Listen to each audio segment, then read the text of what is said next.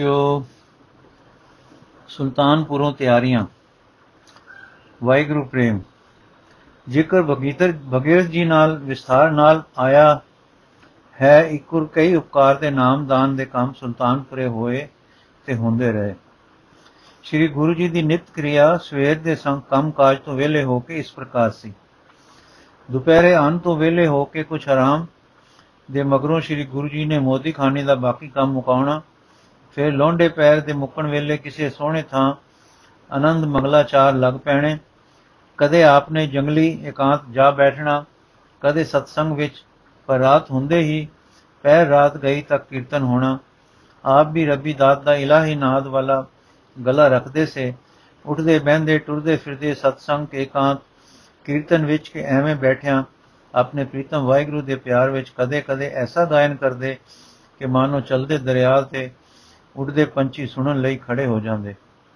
ਆਪ ਕੰਮ ਕਾਜ ਕਰਨ, ਘਰ ਬਾਰੀ ਸਦਾਉਣ, ਪਰ ਗ੍ਰਸਤ ਉਦਾਸ ਦਾ ਨਵਾਂ ਰਸਤਾ ਇੱਥੇ ਰਹਿੰਦਿਆਂ ਬੰਦ ਦਿਖਾਇਆ। ਵਰਤਨ ਜਗਤ ਨਾਲ ਸਾਫ਼ ਸੁਰਣੀ ਸਾਫ਼ ਸੋਣੀ, ਪਰ ਹਿਰਦੇ ਵਿੱਚ, ਹਿਰਦੇ ਇਸ ਵੱਲੋਂ ਸਹਿਜ ਭਾਵ ਦੀ ਉਦਾਸੀ ਸੀ। ਚਾਉ, ਉਮਾ, ਰੰਗ, ਰਸ, ਖਿੱਚ, ਸਿੱਖ, ਸਦਰ, ਸ਼ੌਕ, ਪਿਆਰ, ਪ੍ਰੀਤ, ਸਾਰੀ ਵਾਹਿਗੁਰੂ ਚਰਨਾਂ ਵੱਲ। ਰਾਤ ਦਾ ਪਹਿਲਾ ਤੇ ਪਿਛਲਾ ਪੈਰ ਤਾਂ ਹਰੀ ਜਸ ਦੇ ਕੀਰਤਨ ਦੇ ਤੇ ਧਿਆਨ ਮਗਨਤਾ ਦੇ ਲੰਘਦੇ ਸਨ। ਕਈ ਵਾਰ ਦੂਰ ਛੱਤੇ ਮਗਨ ਬੈਠਿਆਂ, ਕਈ ਵੇਰ ਜੰਗਲਾਂ ਵਿੱਚ ਰਾਤਾਂ ਫਿਰਦਿਆਂ, ਕਈ ਵੇਰ ਇੱਕ ਥਾਵੇਂ ਸਤਸੰਗ ਵਿੱਚ ਚੁੱਪ ਮਗਨ ਬੈਠਿਆਂ ਲੰਘ ਜਾਣ। ਗੱਲ ਕੀ ਇੱਕ ਰੱਬੀ ਰੰਗ, ਇੱਕ ਅੰਦਰਲਾ ਪਿਆਰ ਪੂਰੇ ਜੋਬਨਾ ਵਿੱਚ ਠਾਠਾ ਮਾਰਦਾ ਰਹਿੰਦਾ ਸੀ। ਜੇ ਕਦੇ ਆਪਨੇ ਥੋੜੇ ਜਿਹੇ ਸ਼ਰੀਰਾਂ ਦਾ ਉਧਾਰ ਕਰਨਾ ਹੁੰਦਾ ਇਹ ਰੰਗ ਰੂਪ ਵਰਤੋਂ ਵਰਤਾਓ ਤੇ ਦੇਵੀ ਪਿਆਰ ਸਹਿਜ ਰੰਗ ਦਾ ਇਸੇ ਤਰ੍ਹਾਂ ਟੁਰਿਆ ਰਹਿੰਦਾ। ਪਰ ਜਗ, ਪਰ ਜਗਤ ਜਲ ਰਿਹਾ ਸੀ। ਦੁੱਖ ਦੀ ਝੀਣੀ ਬਾਣ ਉੱਠ ਅਸਮਾਨਾਂ ਤੱਕ ਅਪੜਦੀ ਸੀ। ਇਸ ਕਰਕੇ ਕਈ ਵੇਰ ਆਪ ਤਰਬਕ ਉੱਠਦੇ ਸੇ ਤੇ ਜਗਤ ਲਈ ਅਰਦਾਸੇ ਕਰਦੇ ਸੀ। ਉਹ ਜਗਤ ਦੇ ਉਧਾਰ ਦੀ ਰੱਬੀ ਰਮਜ, ਜੋ ਉਹਨਾਂ ਦੇ ਸਰੀਰਕ ਜੀਵਨ ਦੀ ਕਣੀ ਵਿੱਚ ਕਣੀ ਬਣ ਕੇ ਰੱਲੀ ਪਈ ਸੀ, ਉਹਨਾਂ ਨੂੰ ਉਦਾਸੀਆਂ ਦਿਆ ਕਰਦੀ ਸੀ। ਇੱਕ ਸ਼ਾਂਤਮय ਦਿਲਗਿਰੀ ਛਾ ਜਾਇਆ ਕਰਦੀ ਸੀ ਤੇ ਆਪ ਅਰਦਾਸ ਵਿੱਚ ਆ ਕੇ ਕਿੰਨਾ ਕਿੰਨਾ ਚਿਰ ਸਾਈਂ ਦੇ ਚਰਨਾਂ ਵਿੱਚ ਪਏ ਰਿਹਾ ਕਰਦੇ ਸੀ। ਵਾਹਿਗੁਰੂ ਦਾ ਪ੍ਰੇਮ ਅਸਲ ਲਈ ਇੱਕ ਵਾਕ ਹੈ, ਇੱਕ ਫਿਕਰਾ ਹੈ, ਇੱਕ ਗੱਲ ਹੈ। ਵਾਹਿਗੁਰੂ ਸਾਡੇ ਕੰਨੀ ਸੋ ਪਈ ਹੈ, ਅਸੀਂ ਪਿਆਰ ਕਰੀਏ ਤਾਂ ਅਸੀਂ ਪਰਮ ਪਦ ਪਾਈਏ। ਇਹ ਗੱਲ ਵੀ ਅਸਾਂ ਜਾਣੀ ਹੈ। ਕਦੇ-ਕਦੇ ਅਸੀਂ ਅਰਦਾਸ ਤੇ ਪਾਠ ਵੀ ਕਰਦੇ ਹਾਂ, ਪਰ ਜੋ ਵਾਹਿਗੁਰੂ ਪ੍ਰੇਮ ਆਪ ਨੂੰ ਸੀ, ਉਸ ਨੂੰ ਅਸੀਂ ਨਹੀਂ ਸਮਝਦੇ। ਕਿੰਨਾ ਜ਼ੋਰ ਲਾਈਏ ਤਾਂ ਵੀ ਅਸੀਂ ਉਸ ਦਾ ਪੂਰਾ ਅਨੁਭਵ ਨਹੀਂ ਕਰ ਸਕਦੇ। ਜਿਵੇਂ ਅਸੀਂ ਸੂਰਜ ਵੇਖਦੇ ਹਾਂ, ਆਪ ਨੂੰ ਰੱਬ ਇਉਂ ਸਮਰਥਕ ਸੀ। ਜਿਵੇਂ ਮਾਤਾ ਨੂੰ ਬਾਲ ਨਾਲ ਪਿਆਰ ਹੈ, ਜਿਵੇਂ ਬੱਚੇ ਨੂੰ ਮਾਤਾ ਦੀ ਲਿਵ ਹੈ, ਜਿਵੇਂ ਲੋਭੀ ਨੂੰ ਧਨ ਦਾ ਪਿਆਰ ਹੈ, ਜਿਵੇਂ ਇਸਤਰੀ ਨੂੰ ਪਤੀ ਦੀ ਖਿੱਚ ਹੈ, ਜਿਵੇਂ ਚੁੰਬਕ ਨੂੰ ਲੋਹੇ ਦੀ ਧੂ ਹੈ, ਤਿਵੇਂ ਨਹੀਂ, ਇਸ ਤੋਂ ਕਿਤੇ ਵੱਧ ਆਪ ਨੂੰ ਆਪਣੇ ਪ੍ਰੀਤਮ ਵਾਹਿਗੁਰੂ ਦਾ ਪਿਆਰ ਸੀ। ਦਰਸ਼ਨ ਸ਼ਾਸਤਰਾਂ ਦੇ ਵੇਤਾ ਤੇ ਫਲਸਫੇ ਵਾਲੇ ਯੁਕਤੀਆਂ ਤੇ ਦਲੀਲਾਂ ਨਾਲ ਰੱਬ ਹੈ ਸਿੱਧ ਕਰਦੇ ਹਨ। ਕੁਦਰਤ ਦੇ ਪ੍ਰੇਮੀ ਕਾਦਰ ਦੇ ਲੱਛਣਾਂ ਤੋਂ ਪਛਾਣ ਕਰਦੇ ਹਨ। ਜੋਗੀ ਜਨ ਧਿਆਨ ਟਿਕਾ ਕੇ ਇਗਰਤਾ ਵਿੱਚ ਉਸ ਦਾ ਪ੍ਰਭਾਵ ਅਨੁਭਵ ਕਰਨ ਦਾ ਯਤਨ ਲਾਉਂਦੇ ਹਨ। ਭਗਤ ਜਨ ਆਪਣੇ ਆਪ ਵਿੱਚ ਭਗਤੀ ਭਾਵ ਪੈਦਾ ਕਰਕੇ ਜਸ ਗਾਉਂਦੇ ਹਨ। ਜੋ ਜਸ ਗਾਉਂਦਿਆਂ ਰਸ ਉਪਜੇ ਤੇ ਦਾਤਾ ਮਿਲੇ। ਦਾਤਾ ਮਿਲੇ। ਪਰ ਗੁਰੂ ਨਾਨਕ ਦੇਵ ਜੀ ਵਾਹਿਗੁਰੂ ਨੂੰ ਸਮਰਥਕ ਵੇਖਦੇ ਸੀ। ਉਹਨਾਂ ਨੂੰ ਰੱਬ ਇੱਕ ਲੁਕੀ ਹੋਈ ਪਰ ਜਾਣਨੇ ਜੋ ਗੱਲ ਨਹੀਂ ਸੀ। ਰੱਬ ਹੈ, ਨਿਰਾ ਮਨ ਲੈਣ ਵਾਲਾ ਰੰਗ ਨਹੀਂ ਸੀ। ਉਹਨਾਂ ਨੂੰ ਵਾਹਿਗੁਰੂ ਹੈ, ਇੱਕ ਅਹਲ ਅਡਿਗ ਇੱਕ ਸੱਚ ਸਮਰਥਕ ਸੱਚ, ਇੱਕ ਪ੍ਰਤੱਖ ਦਰਸ਼ਨ ਸੀ ਤੇ ਉਸ ਦੇ ਨਾਲ ਅਮਿਤ ਪਿਆਰ, ਜਿਸ ਦੀ ਉਪਮਾ ਜਗਤ ਵਿੱਚ ਨਹੀਂ ਹੈ। ਇਸ ਤਰ੍ਹਾਂ ਦੀ ਸੀ ਕਿ ਉਸ ਬਿਨਾ ਰਹਿਣਾ ਹੋ ਨਹੀਂ ਸਕਦਾ, ਹੋ ਨਹੀਂ ਸੀ ਸਕਦਾ। ਉਹਨਾਂ ਦਾ ਅਸਲੀ ਰੰਗ ਅੰਦਰਲੇ ਦਾ ਅਸਲੀ ਲਗਾਓ ਵਾਹਿਗੁਰੂ ਪ੍ਰੇਮ ਸੀ। ਹੋਰ ਜੋ ਕੁਝ ਉਹ ਕਰਦੇ ਸੇ, ਉਹ ਉਪਰਾ ਸੀ, ਉਪਰਾ ਕੰਮ ਉਪਰੇ ਦਿਲੋਂ ਉਪਰਾਂਤ ਨਾਲ ਹੀ ਨਿਭ ਜਾਂਦਾ ਸੀ। ਕਿਉਂਕਿ ਅੰਦਰਲੀ ਦਿਵਯ ਸ਼ਕਤੀ ਵਾਲੇ ਦੀ ਉਪਰਾਂਤ ਨਾਲ ਵੀ ਕੀਤੀ ਕਰਨੀ ਸਾਡੀ ਸਾਰੀ ਲਗਨ ਨਾਲ ਕੀਤੇ ਕੰਮਾਂ ਤੋਂ ਵਧੇਕ ਚੰਗੀ ਨਿਭਦੀ ਹੈ। ਜਿਵੇਂ ਸਾਨੂੰ ਜੋ ਦਿਸਦਾ ਹੈ, ਮਿੱਠਾ ਲੱਗਦਾ ਹੈ ਤੇ ਨਾ ਦਿਸਦਾ ਉਪਰਾ ਲੱਗਦਾ ਹੈ, ਭਾਵੇਂ ਅਸੀਂ ਨਾ ਦਿਸਦੇ ਦੇ ਜਗਿਆਸੂ ਵੀ ਹੋਈਏ, ਪਰ ਉਸ ਵਿੱਚ ਉਹ ਲਗਨ ਨਹੀਂ ਬੈਠਦੀ ਜੋ ਦਿਸਦੇ ਪਦਾਰਥਾਂ ਦੇ ਪੁਰਖਾਂ ਵਿੱਚ ਬੈਠਦੀ ਹੈ। ਜੋ ਦਿਸਦੇ ਪਦਾਰਥਾਂ ਤੇ ਪੁਰਖਾਂ ਵਿੱਚ ਬੈਠਦੀ ਹੈ, ਤਿਵੇਂ ਆਪ ਨੂੰ ਵਾਹਿਗੁਰੂ ਤਾਂ ਸਾਡੇ ਦਿਸਦੇ ਵਾਂਗੂ ਦਿਸਦਾ ਸੀ। ਸਾਡਾ ਦਿਸਦਾ ਜਗਤ ਤੇ ਇਸ ਦੀਆਂ ਮੇਨ ਮੋਹਨ ਹਾਰੀਆਂ ਮੂਰਤਾਂ ਉਪਰੀਆਂ ਦਿਸਦੀਆਂ ਸਨ। ਕਹਿੰਦੇ, ਰਹਿੰਦੇ ਇਸੇ ਵਿੱਚ ਸਨ, ਤੁਰਦੇ ਇਸੇ ਵਿੱਚ ਸਨ, ਵਰਤਦੇ ਇਸੇ ਵਿੱਚ ਸਨ, ਇਸੇ ਦਾ ਉਧਾਰ ਕਰਨਾ ਚਾਹੁੰਦੇ ਸਨ, ਪਰ ਇਸ ਵਿੱਚ ਬ੍ਰਿਤੀ ਨੂੰ ਖਚਿਤ ਨਹੀਂ ਸਨ ਰੱਖਦੇ। ਉਹਨਾਂ ਦਾ ਵਾਹਿਗੁਰੂ ਵਿਸ਼ਵਾਸ ਬੇਨਜ਼ੀਰ ਗੱਲ ਹੈ। ਉਹਨਾਂ ਦਾ ਵਾਹਿਗੁਰੂ ਪ੍ਰੇਮ ਅਦੁੱਤੀ ਮਾਜਰਾ ਹੈ, ਜਿਸ ਦੀ ਮਿਸਾਲ ਜਗਤ ਤੇ ਇਤਿਹਾਸ ਵਿੱਚ ਨਹੀਂ ਮਿਲਦੀ। ਉਹਨਾਂ ਦਾ ਵਾਹਿਗੁਰੂ ਵਿਸ਼ਵਾਸ, ਵਾਹਿਗੁਰੂ ਪ੍ਰੇਮ, ਉਹਨਾਂ ਦੀ ਬਾਣੀ ਤੋਂ ਐਸਾ ਅਨੋਖਾ ਤੇ ਦ੍ਰਿੜ ਸਾਬਤ ਹੁੰਦਾ ਹੈ ਕਿਸੇ ਸੰਸੇ ਦੀ ਗੱਲ ਬਾਕੀ ਨਹੀਂ ਰਹਿੰਦੀ। ਇਸ ਲਗਾਤਾਰ ਪ੍ਰਤੱਖ ਰੱਬੀ ਲਗਾਓ ਵਿੱਚ ਉਹ ਰਹਿੰਦੇ ਸਨ। ਇਸ ਇੱਕ ਰਸੀਏ ਰਸ ਵਿੱਚ ਉਹ ਵਰਤਦੇ ਸਨ। ਇਹ ਸਮਰਥਕ ਨਜ਼ਾਰਾ ਉਹਨਾਂ ਦੇ ਜੀਵਨ ਨਾਲ ਇੱਕ ਰੂਪ ਹੋ ਕੇ ਪ੍ਰੋਤਾ ਪਿਆ ਸੀ। ਉਹ ਇਸ ਵਿੱਚ ਮਨ ਉਹ ਇਸ ਵਿੱਚ ਸਨ ਤੇ ਇਹ ਉਸ ਉਹਨਾਂ ਵਿੱਚ ਸੀ। ਓਤ ਪੋਤ ਰਵਿਆ ਰੂਪ ਰੰਗ, ਜੋ ਲਿਖਿਆ ਹੈ ਸਿਓ ਸਾਈਂ ਤੇ ਗੁਰੂ ਨਾਨਕ ਦਾ ਮੇਲ ਸੀ। ਉਹਨਾਂ ਦਾ ਸਾਈਂ ਪ੍ਰੇਮ ਤੇ ਸਾਈਂ ਵਿੱਚ ਲਗਨ, ਸਾਈਂ ਨਾਲ ਇੱਕ ਮਿਕਤਾ ਸੀ। ਉਹਨਾਂ ਵਿੱਚ ਸਾਈਂ ਵਸਦਾ ਸੀ, ਉਹ ਸਾਈਂ ਵਿੱਚ ਵਿਚਰਦੇ ਸਨ। ਚਾਹੇ ਹੁਣ ਦੁਨੀਆ ਤੋਂ ਉਹ ਪਹਿਲੀ ਉਦਾਸੀ ਨਹੀਂ ਸੀ, ਕੰਮਕਾਜ ਕਰਦੇ ਸਨ, ਪਰ ਕੰਮਕਾਜ ਕਰਦੇ ਉਸ ਫਸੇ ਹੋਏ ਨਜ਼ਰੇ, ਨਜ਼ਰ ਨਹੀਂ ਪੈਂਦੇ ਸਨ। ਰੱਬੀ ਲਗਨ ਉਵੇਂ ਦੀ ਉਵੇਂ ਸੀ। ਜਗਤ ਤੋਂ ਉਦਾਸੀ ਦੇ ਹੁਲਾਰੇ ਐਉਂ ਤਾਂ ਸਨ ਕਿ ਇਹ ਕੋਈ ਮੋਹਨ ਹਾਰ ਅਸਰ ਉਹਨਾਂ ਦੇ ਨਹੀਂ ਸਨ ਪੈਣ ਦਿੰਦੇ। ਪਰ ਹੁਣ ਦਾਇਆ ਤੇ ਦਇਆ ਦੇ ਹੁਲਾਰੇ ਉੱਠਦੇ ਸੇ। ਬਹੁਤ ਵਾਰੀ ਸਾਰੇ ਜਗਤ ਨੂੰ ਆਪਣੇ ਵਾਂਗੂ ਵਾਹਿਗੁਰੂ ਪ੍ਰੇਮ ਵਿੱਚ ਰੰਗ ਕੇ ਸੁਖੀ ਕਰ ਦੇਣ ਦੇ ਤਰੰਗ ਉੱਠਦੇ ਸਨ। ਕਈ ਬੰਦੇ ਤਾਂ ਐਸੇ ਰੰਗਣ ਵਿੱਚ ਰੰਗੀਤ ਚੁੱਕੇ ਸੇ। ਪਰ ਹੁਣ ਜਗਤ ਦਾ, ਜਗਤਾਧਾਰ ਵੱਲੋਂ ਜਗਤ ਰੱਖਿਆ ਦੇ ਤਰੰਗ ਆਉਂਦੇ ਸੇ। ਇਸ ਕਰਕੇ ਅਨੇਕਾਂ ਵਾਰ ਸਾਰੀ ਸਾਰੀ ਰਾਤ ਚੁੱਪਚਾਪ ਬਿਨਾ ਬੰਨਾ ਵਿੱਚ ਬੈਠੇ ਰਹਿੰਦੇ ਸੀ। ਅਕਾਲ ਪੁਰਖ ਗੁਰੂ ਹੋ ਕੇ ਮਿਲੇ ਤੇ ਵਰਦਾਨ ਪਾਇਆ।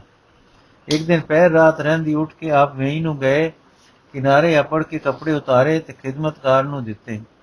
ਆਪ ਦਰਿਆ ਵਿੱਚ ਵੜੇ ਥੋੜਾ ਚਿਰ ਦਾਸ ਨੂੰ ਵੇਈ ਵਿੱਚ ਨਾਉਂਦੇ ਤੇ ਤਰਦੇ ਦਿਸੇ, ਫਿਰ ਪਰ ਫਿਰ ਨਜ਼ਰੋਂ ਦਿਸਣੋਂ ਰਹਿ ਗਏ।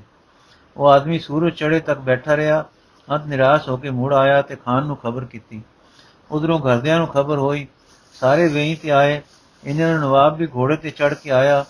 ਮਲਾ ਬੁਲਾਏ ਗਏ, ਨਦੀ ਵਿੱਚ ਬੜੀ ਟੋਲ ਕੀਤੀ। 2-4 ਮੀਲ ਹੇਠਾਂ ਤੱਕ ਗਏ, ਪਰ ਕੁਝ ਪਤਾ ਨਹੀਂ ਲੱਗਾ। ਆਖਰ ਇਹ ਸਮਝ ਕੇ ਕਿ ਨਦੀ ਵਿੱਚ ਡੁੱਬ ਕੇ, ਡੁੱਬ ਤੇ ਰੁੜ ਗਏ ਹਨ, ਸਾਰੇ ਦਿਲਗੀਰ ਹੋ ਕੇ ਘਰੀ ਆ ਗਏ। ਜੈਰਾਮ ਜੀ ਲੱਗੇ ਤਲਵੰਡੀ ਖਬਰਾਂ ਗੱਲਣ, ਤਾਂ ਬੇਬੇ ਨਾਨਕੀ ਨੇ ਹੋੜਿਆ ਤੇ ਆਖਿਆ, ਮੇਰਾ ਵੀ ਰੱਬੀ ਨੂਰ ਹੈ ਉਸ ਨੂੰ ਕਿਹੜਾ ਦਰਿਆ ਡੁੱਬਣ ਵਾਲਾ ਹੈ? ਜਿਸ ਦੇ ਚਾਨਣੇ ਸਭ ਨੂੰ ਚਾਨਣਾ ਹੁੰਦਾ ਹੈ ਉਸ ਨੂੰ ਕੌਣ ਹਨੇਰੇ ਵਿੱਚ ਪਾ ਸਕਦਾ ਹੈ? ਇਹ ਕੋਈ ਕੋਤਕ ਹੈ ਕਿ ਪਿਛਲਿਆਂ ਤੋਂ ਵੱਡਾ ਕੋਤਕ ਹੈ। ਉਡੀਕ ਕਰੋ ਤੇ ਵੇਖੋ ਵੇਖੋ ਕਿ ਕੀ ਖੇੜਾ ਖਿੜਦਾ ਹੈ।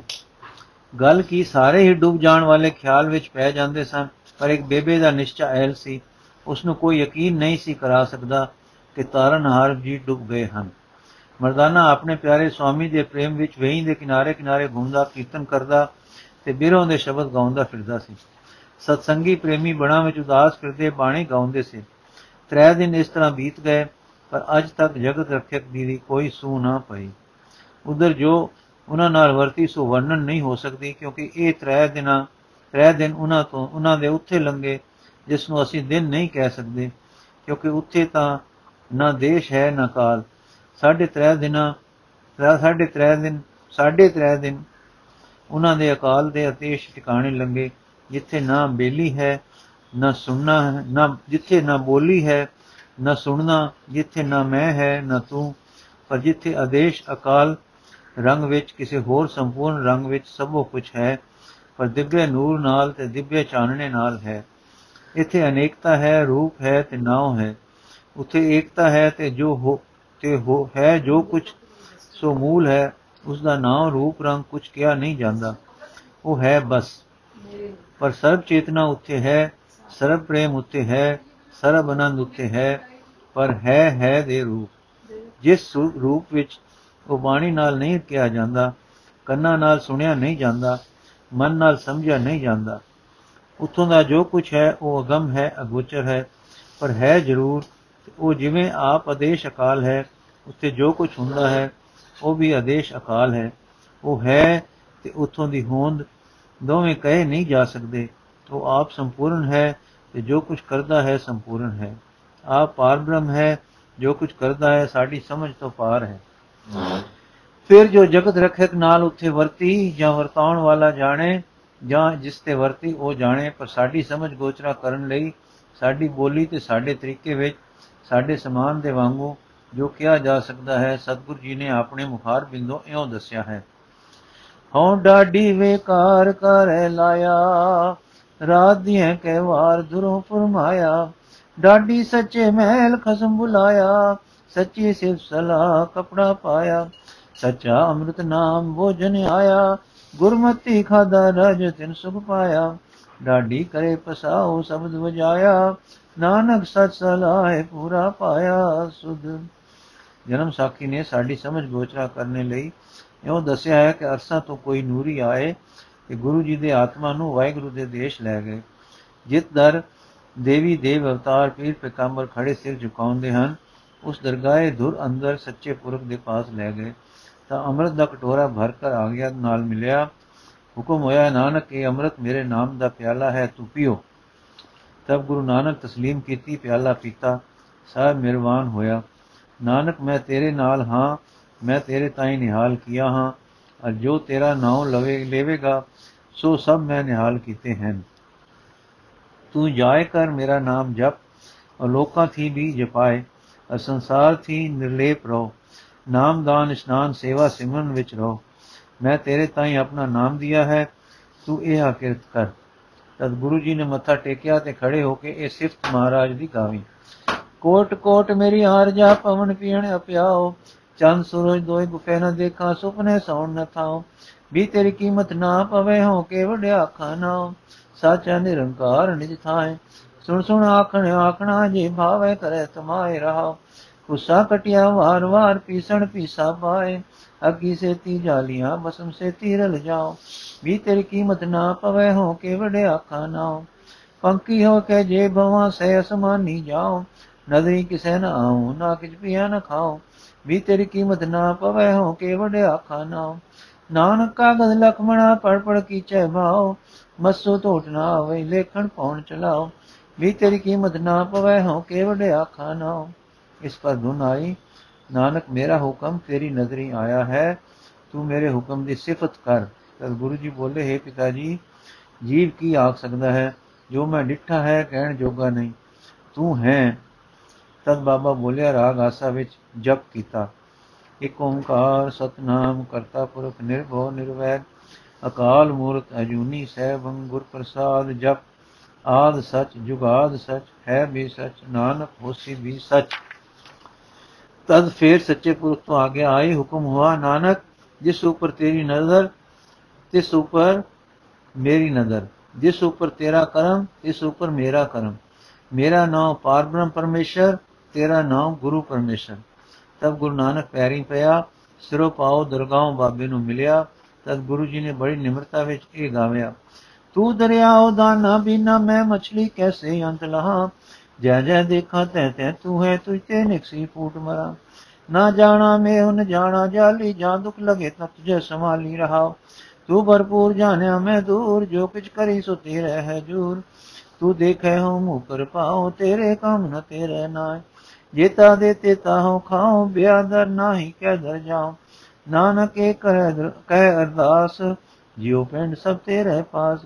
ਆਪੇ ਨੇੜੇ ਦੂਰ, ਆਪੇ ਹੀ ਆਪੇ ਮੰਝ ਮਿਆਨੋ। ਆਪੇ ਵੇਖੇ ਸੁਣੇ, ਆਪੇ ਹੀ ਕੁਦਰਤ ਕਰੇ ਜਹਾਨ ਨੂੰ। ਜੋ ਤਿਸ ਭਾਵੇ ਨਾਨਕਾ ਹੁਕਮ ਸੋਈ ਪਰਵਾਨੋ। ਪੁਰਾਤਨ ਜਨਮ ਸਾਖੀ ਵਿੱਚ ਲਿਖਿਆ ਹੈ ਕਿ ਆਰਤੀ ਵਾਲਾ ਸ਼ਬਦ ਗਗਨ ਮੇ ਥਾਲ ਸਤਗੁਰਾਂ ਨੇ ਇਸ ਵੇਲੇ ਉਚਾਰਿਆ। ਉਸ ਮਾਜਰੇ ਨੂੰ ਜੋ ਅਨੰਤ ਦੇ ਦੇਸ਼, ਜੋ ਅਨੰਤ ਤੇ ਅਨਾਦ ਦੇਸ਼ ਕਾਲ ਰਹਿਤ ਆਪਣੇ ਸੱਚਖੰਡ ਵਿੱਚ ਵਰਤਿਆ, ਜਿਸ ਦਾ ਅਨੁਭਵ, ਜਿਸ ਡਿੱਠਾ ਉਸ ਨੂੰ ਹੈ ਇਹੋ ਸਮਝਣ ਸਮਝਾਉਣ ਦਾ ਯਤਨ ਹੋਇਆ ਹੈ। ਭਾਵ ਇਹ ਹੈ ਕਿ ਵਾਹਿਗੁਰੂ ਵੱਲੋਂ ਸਤਿਗੁਰੂ ਜੀ ਦੇ ਪਰਮ ਤੇ ਪੂਰਨ ਸ਼ੁੱਧ ਆਤਮਾ ਵਿੱਚ ਰੱਬੀ ਤਾਕਤ, ਅਲੂਹੀਅਤ, ਦੇਵੀ ਸ਼ਕਤੀ ਕਿਸੇ ਐਸੇ ਰੰਗ ਵਿੱਚ ਭਰੀ ਗਈ ਕਿ ਜਿਸ ਨੂੰ ਭਰੀ ਗਈ ਕਹਿਣਾ ਵੀ ਠੀਕ ਨਹੀਂ। ਉਸ ਦਾ ਪ੍ਰਯੋਜਨ ਇਹ ਸੀ ਕਿ ਗੁਰੂ ਜੀ ਜੋ ਦੂਰੋਂ ਜਗਤ ਰੱਖਿਆ ਲਈ ਆਏ ਹਨ, ਆਏ ਸਨ ਤੇ ਹੁਣ ਤੱਕ ਸੰਸਾਰ ਦੇ ਸਾਰੇ ਤਜਰਬੇ ਕਰਦੇ ਇਸ ਦੁੱਖਾਂ ਨਾਲ ਭਰੇ ਮਨੁੱਖ ਮੰਡਲ ਦੇ ਦੁੱਖ ਆਪੋਂ ਵੀ ਸਹਿ ਸਹਿ ਕੇ ਪੂਰੇ ਜਾਣੂ ਹੋ ਗਏ ਹਨ ਸਨ ਆਪਣਾ ਕੰਮ ਆਰੰਭ ਦੇਣ। ਉਹਨਾਂ ਦੀ ਗੁਰਤਵ ਸ਼ੁਰੂ ਤੋਂ ਪੂਰਨ ਸੀ। ਉਹਨਾਂ ਦਾ ਰੁਖ ਤੇ ਲਗਨ ਪੂਰੇ ਵਾਹਿਗੁਰੂ ਦੇ ਚਰਨੀ ਅਭੇਦ ਸੀ। ਹੁਣ ਵਾਹਿਗੁਰੂ ਜੀ ਨੇ ਇਸ ਮਨੁੱਖ ਜਾਮੇ ਵਿੱਚ ਦਰਸ਼ਨ ਦੇ ਕੇ ਉਹਨਾਂ ਨੂੰ ਆਪਣੀ ਵਾਹਿਗੁਰੂ ਦੀ ਟੇਕ ਤੇ ਸੰਸਾਰ ਉਧਾਰ ਲਈ ਆਗਿਆ ਕੀਤੀ। ਉਹਨਾਂ ਤੇ ਪਹਿਲਾਂ ਤੋਂ ਹੀ ਮੇਰ ਸੀ। ਭਾਈ ਗੁਰਦਾਸ ਜੀ ਨੇ ਲਿਖਿਆ ਹੈ, ਪਹਿਲਾ ਬਾਬੇ ਪਾਇਆ ਬਖਸ਼ਦਰ ਤੇ ਜਨਮ ਸਾਖੀ ਦੱਸਦੀ ਹੈ ਕਿ ਵਾਹਿਗੁਰੂ ਨੇ ਕਿਹਾ, ਤੇਰਾ ਨਾਮ ਗੁਰ ਪਰਮੇਸ਼ਰ। ਸੋ ਉਹਨਾਂ ਵਿੱਚ ਰੱਬੀ ਸ਼ਕਤੀ ਦਾ ਨਿਵਾਸ ਪਹਿਲਾਂ ਤੋਂ ਪੂਰਨ ਸੀ ਤੇ ਹੁਣ ਪਾਰਬ੍ਰਹਮ ਦੀ ਆਗਿਆ ਸਾਰੇ ਜਗਤ ਵਿੱਚ ਸਤਨਾਮ ਦਾ ਛੱਟਾ ਦੇਣ ਦੀ ਸੀ। ਇਸੇ ਮੇਲ ਤੇ ਦਾਤ ਪ੍ਰਾਪਤ ਕਰਨ ਨੂੰ ਗੁਰੂ ਜੀ ਨੇ ਆਪ ਦੱਸਿਆ ਹੈ। ਅਪਰੰਪਰ ਪਾਰ ਬ੍ਰਹਮ ਪਰਮੇਸ਼ਰ, ਨਾਨਕ ਗੁਰ ਮਿਲਿਆ ਸੋਈ ਜਿਉ। ਸੋ ਇਸ ਮਨੁੱਖ ਜਾਮੇ ਵਿੱਚ ਗੁਰੂ ਅਕਾਲ ਪੁਰਖ ਆਪ ਸੀ ਤੇ ਕੋਈ ਦੇਹਧਾਰੀ ਗੁਰੂ ਜੀ ਦਾ ਗੁਰੂ ਨਹੀਂ ਸੀ। ਇਹ ਗੱਲ ਵੀ ਉਹਨਾਂ ਨੇ ਆਪ ਦੱਸੀ ਹੈ। ਬੀਜੋ ਸੂਜੈ ਕੋ ਨਹੀਂ ਬਹਿ ਦੁਲੀਚਾ ਪਾਏ। ਨਾਨਕ ਨਿਵਰਨ ਨਾਨਕ ਨਿਵਾਰਨ ਨਰੈ ਨਰ ਸਾਚੋ ਸਾਚੈ ਨਾਏ ਗੁਰੂ ਨਾਨਕ ਦੇਵ ਜੀ ਨੂੰ ਅਕਾਲ ਪੁਰਖ ਜੋਨੀ ਵਿੱਚ ਆਇਆ ਕਹਿਣਾ ਉਹਨਾਂ ਦੀ ਆਪਣੀ ਸਿੱਖਿਆ ਵਿੱਚ ਮੰਨੇ ਹੈ। ਉਹਨਾਂ ਨੂੰ ਨਿਰਾ ਮਨੁੱਖ ਕਹਿਣਾ ਵੀ ਉਹਨਾਂ ਦੀ ਭਾਰੀ ਬੇਅਦਬੀ ਕਰਨਾ ਤੇ ਕੋੜ ਤੋਲਣਾ ਹੈ। ਉਹ ਜੋ ਕੁਝ ਸਨ ਕਿਹਾ ਨਹੀਂ ਜਾਂਦਾ। ਦ੍ਰਿਸ਼ਟਾਂਤ ਇੱਕ ਸੋਨੇ ਦੀ ਡੱਲੀ ਦਾ ਹੈ, ਜਿਸ ਨੂੰ ਅੰਗ ਅਗ ਵਿੱਚ ਅਗ ਦਾ ਪ੍ਰਵੇਸ਼ ਹੋ ਕੇ ਉਸ ਨੂੰ ਅਗ ਰੂਪ ਕਰ ਜਾਂਦਾ ਹੈ। ਹੁਣ ਉਹ ਸੋਨਾ ਵੀ ਹੈ ਤੇ ਅਗ ਵੀ ਹੈ। ਸਾਰੇ ਗੁਣ ਅਗ ਦੇ ਵੀ ਉਸ ਵਿੱਚ ਹਨ ਤੇ ਉਹ ਸੋਨਾ ਵੀ ਹੈ। ਇਹ ਦ੍ਰਿਸ਼ਟਾਂਤ ਵੀ ਪੂਰਾ ਨਹੀਂ ਢੁਕਦਾ, ਕਿਉਂਕਿ ਦ੍ਰਿਸ਼ਟਾਂਤ ਦੇਸ਼ ਕਾਲ ਦਾ ਹੈ। ਉਹਨਾਂ ਦੀ ਰਬੀਅਤ ਦਾ ਸੰਬੰਧ ਆਦੇਸ਼ ਅਕਾਲੀ ਤੇ ਅਜ਼ਲੀ ਰਿਸ਼ਤਾ ਹੈ, ਪਰ ਇਹ ਦ੍ਰਿਸ਼ਟਾਂਤ ਕੁਝ ਖਿਆਲ ਦੇ ਜਾਂਦਾ ਹੈ। ਇਸੇ ਵਾਸਤੇ ਗੁਰੂ ਨਾਨਕ ਦੇਵ ਗੋਬਿੰਦ ਰੂਪ ਪੰਜਵੇਂ ਸਤਗੁਰਾਂ ਨੇ ਲਿਖਿਆ ਹੈ। ਇਸ ਲਈ ਜਨਮ ਸਾਖੀ ਨੇ ਗੁਰੂ ਨਾਨਕ ਦੇਵ ਜੀ ਨੂੰ ਵਾਹਿਗੁਰੂ ਜੀ ਦੀ ਜ਼ੁਬਾਨੀ ਗੁਰ ਪਰਮੇਸ਼ਰ ਲਿਖਿਆ ਹੈ। ਉੱਥੇ ਵਾਹਿਗੁਰੂ ਆਪ ਨੂੰ ਪਾਰਬ੍ਰਹਮ ਪਰਮੇਸ਼ਰ ਆਖਦਾ ਹੈ ਤੇ ਗੁਰੂ ਜੀ ਨੂੰ ਗੁਰੂ ਪਰਮੇਸ਼ਰ ਆਖਦਾ ਹੈ। ਇਸੇ ਭੇਤ ਨੂੰ ਵਟਾ ਨੇ ਪ੍ਰਤੱਖ ਹਰ ਤੇ ਆਪ ਨਾਰਾਇਣ ਕਲਾਧਾਰ ਜਗ ਮੈਂ ਪਰਵਰਿਓ ਕਹਿ ਕੇ ਦਰਸਾਇਆ ਹੈ ਤੇ ਭਾਈ ਗੁਰਦਾਸ ਜੀ ਨੇ ਉਹਨਾਂ ਨੂੰ ਆਖਿਆ ਹੈ, ਨਿਰੰਕਾਰ ਨਾਨਕ ਦੇਵ ਨਿਰੰਕਾਰ ਆਕਾਰ ਬਣਾਇਆ। ਗੁਰੂ ਜੀ ਨੇ ਆਪਣੀ ਪੂਰਨ ਹਉਮੈ ਅਭਾਵਤਾ ਵਿੱਚ ਆਪਣੇ ਆਪ ਨੂੰ ਵਾਹਿਗੁਰੂ ਦਾ ਢਾਡੀ ਜਸ ਕਰਨ ਵਾਲਾ ਲਿਖਿਆ ਹੈ ਤੇ ਆਪਣੀ ਰੱਬੀ ਦਾਤ ਪ੍ਰਾਪਤੀ ਦਾ ਆਪ ਪਤਾ ਦਿੱਤਾ ਹੈ। ਹਉ ਢਾਡੀ ਵੇਕਾਰ ਕਰ ਲਾਇਆ, ਰਾਤ ਦੀ ਹੈ ਕਿ ਕਾਰ ਵਾਰ ਦਰੋ ਫਰਮਾਇਆ। ਢਾਡੀ ਸੱਚੇ ਮਹਿਲ ਖਸਮ ਬੁਲਾਇਆ, ਸੱਚੀ ਸਿਫ ਸਲਾਹ ਕਪੜਾ ਪਾਇਆ। ਸੱਚਾ ਅੰਮ੍ਰਿਤ ਨਾਮ ਭੋਜਨ ਆਇਆ, ਗੁਰਮਤੀ ਖਾਦਾ ਰਾਜ ਤਿਨ ਸੁਖ ਪਾਇਆ। ਢਾਡੀ ਕਰੇ ਪਸਾਓ ਸ਼ਬਦ ਵਜਾਇਆ, ਨਾਨਕ ਸਚ ਸਲਾਹ ਪੂਰਾ ਪਾਇਆ। ਇੱਥੇ ਗੁਰੂ ਜੀ ਨੇ ਪਹਿਲਾਂ ਆਪਣੀ ਪੂਰਨ ਹੋਮੇ ਭਾਵਤਾ ਦਿਖਾਈ ਹੈ। ਜੋ ਹੋਰ ਕੋਈ ਅਵਤਾਰਾਂ ਪੈਗੰਬਰਾਂ ਨੇ ਆਪਣਾ ਰੂਹਾਨੀ ਰੱਬੀ ਪੈਗਾਮ ਦੱਸਣ ਲੱਗਿਆ, ਮੈਂ ਵਿੱਚ ਦੱਸਿਆ ਹੈ ਉਹਨਾਂ ਦੇ ਉਪਾਸਕ ਉਸ ਨੂੰ ਉਹਨਾਂ ਦੀ ਰੂਹਾਨੀ ਵਸੀਕਾਰਤਾ ਬਿਆਨ ਕਰਦੇ ਹਨ, ਪਰ ਇਸ ਵਿੱਚ ਹਉ ਦਾ ਲੇਸ਼ ਆ ਜਾਂਦਾ ਹੈ। ਸਤਗੁਰ ਨੇ ਇੱਥੇ ਦਾਉ ਨਹੀਂ ਖਾਦਾ ਆਪਣੇ ਆਪ ਨੂੰ ਵਾਹਿਗੁਰੂ ਦਾ ਢਾਡੀ ਦੱਸ ਕੇ ਤੇ ਵੇਲਾ ਦੱਸ ਕੇ ਹਉ ਅਭਾਵਤਾ ਦੱਸੀ। ਪਰ ਇਹ ਗੱਲ ਉਹਨਾਂ ਦੇ ਨੀਵੇਂ ਹੋਣ ਦੀ ਅਰ ਅਸਮਾਨੀ ਰੂਹਾਨੀ ਰੱਬੀ ਵਸੀਕਾਰਤਾ ਤੋਂ ਆਪਣੇ ਸਖਣੇ ਹੋਣ ਦੀ ਦਲੀਲ ਨਹੀਂ ਹੈ। ਉਹਨਾਂ ਵਾਹਿਗੁਰੂ ਦੀ ਮਿਹਰ ਦੀ ਵਡਿਆਈ ਕਰਦਿਆਂ ਆਪਣੀ ਰੂਹਾਨੀ ਵਸੀਕਾਰਤਾ ਤੇ ਔਜ ਨੂੰ ਇਸ ਤਰ੍ਹਾਂ ਦੱਸਿਆ ਹੈ, ਡਾਢੀ ਸੱਚੇ ਮਹਿਲ ਖਸਮ ਬੁਲਾਇਆ। ਉਤੋਂ ਸੱਚੀ ਸਿਫਤ ਸਲਾ ਅੰਮ੍ਰਿਤ ਨਾਮ ਦਾਤ ਪ੍ਰਾਪਤ ਹੋਣ ਦਾ ਪਤਾ ਦਿੱਤਾ। ਉਸ ਨਾਮ ਦਾਤ ਦਾ ਜਗਤ ਵਿੱਚ ਪਸਾਓ ਪ੍ਰਚਾਰ ਕਰਨਾ, ਆਪਣਾ ਰੱਬੀ ਕਰਮ ਕਫਾਮਾਮ ਦੱਸਿਆ। ਤੇ ਅੰਤ ਤੇ ਅੰਤ ਪੂਰੇ ਵਾਹਿਗੁਰੂ ਨੂੰ ਪੂਰੀ ਤਰ੍ਹਾਂ ਪ੍ਰਾਪਤ ਕਰ ਲੈਣ, ਰੱਬੀ ਰੰਗ ਵਿੱਚ ਰੰਗੇ ਰਹਿਣ ਦਾ ਪਤਾ ਦੇ ਦਿੱਤਾ। ਜੈਸੀ ਮੈਂ ਆਵੇ ਖਸਮ ਕੀ ਬਾਣੀ, ਤੇ ਬੀਜੋ ਸੂਝੇ ਕੋ ਨਹੀਂ। ਬਹਿ ਦੁਲੀਚਾ ਪਾਏ, ਆਦਿਕ ਥਾਈ ਉਹਨਾਂ ਦੀ ਰੱਬੀ ਵਸ਼ੀਕਾਰਤਾ ਦਾ ਪਤਾ ਉਹਨਾਂ ਦੀ ਆਪਣੀ ਬਾਣੀ ਤੋਂ ਪਿਆ ਲੱਗਦਾ ਹੈ। ਸੋ ਵਾਹਿਗੁਰੂ ਨੂੰ ਗਰਭ ਜੂਨ ਵਿੱਚ ਆ ਕੇ ਨਾਨਕ ਰੂਪ ਵਿੱਚ ਪ੍ਰਗਟ ਹੋਇਆ ਆਖਣਾ ਵੀ ਨਹੀਂ ਬਣਦਾ, ਪਰ ਉਹਨਾਂ ਨੂੰ ਨਿਹਰਾ ਮਨੁੱਖ ਕਹਿਣਾ ਵੀ ਝੂਠ ਬੋਲਣਾ ਹੈ। ਉਹ ਰੱਬੀ ਨੂਰ ਦੇ ਸੋਮੇ, ਉਹ ਪੂਰਨ ਬ੍ਰਹਮ ਗਿਆਨ ਦੇ ਦਾਤਾ, ਉਹ ਇਲਾਹੀ ਰੰਗ ਦੇ ਰੰਗੇ, ਉਹ ਅਲੂਹੀਅਤ, ਰਬੀਅਤ, ਦੇਵੀ ਸ਼ਕਤੀ ਤੇ ਤਾਣ ਦੇ ਸਰਸਰ ਸਰਾ ਸਰਸ਼ਾਰ ਚਸ਼ਮੇ ਉਹ ਇਲਾਹੀ ਗੁਣਾਂ ਦੇ ਦਿਪਤ ਦਿਪਤ ਸੂਰਜ ਹਰ ਵੇਲੇ ਵਾਹਿਗੁਰੂ ਦੇ ਰੰਗ ਵਿੱਚ ਲੀਨ, ਅੰਦਰ ਬਾਹਰ ਮਛਲੀ ਵਾਂਗੂ ਵਾਹਿਗੁਰੂ ਨੀਰ ਦੇ ਵਾਸੀ, ਤਿੰਨਾਂ ਕਾਲਾਂ ਵਿੱਚ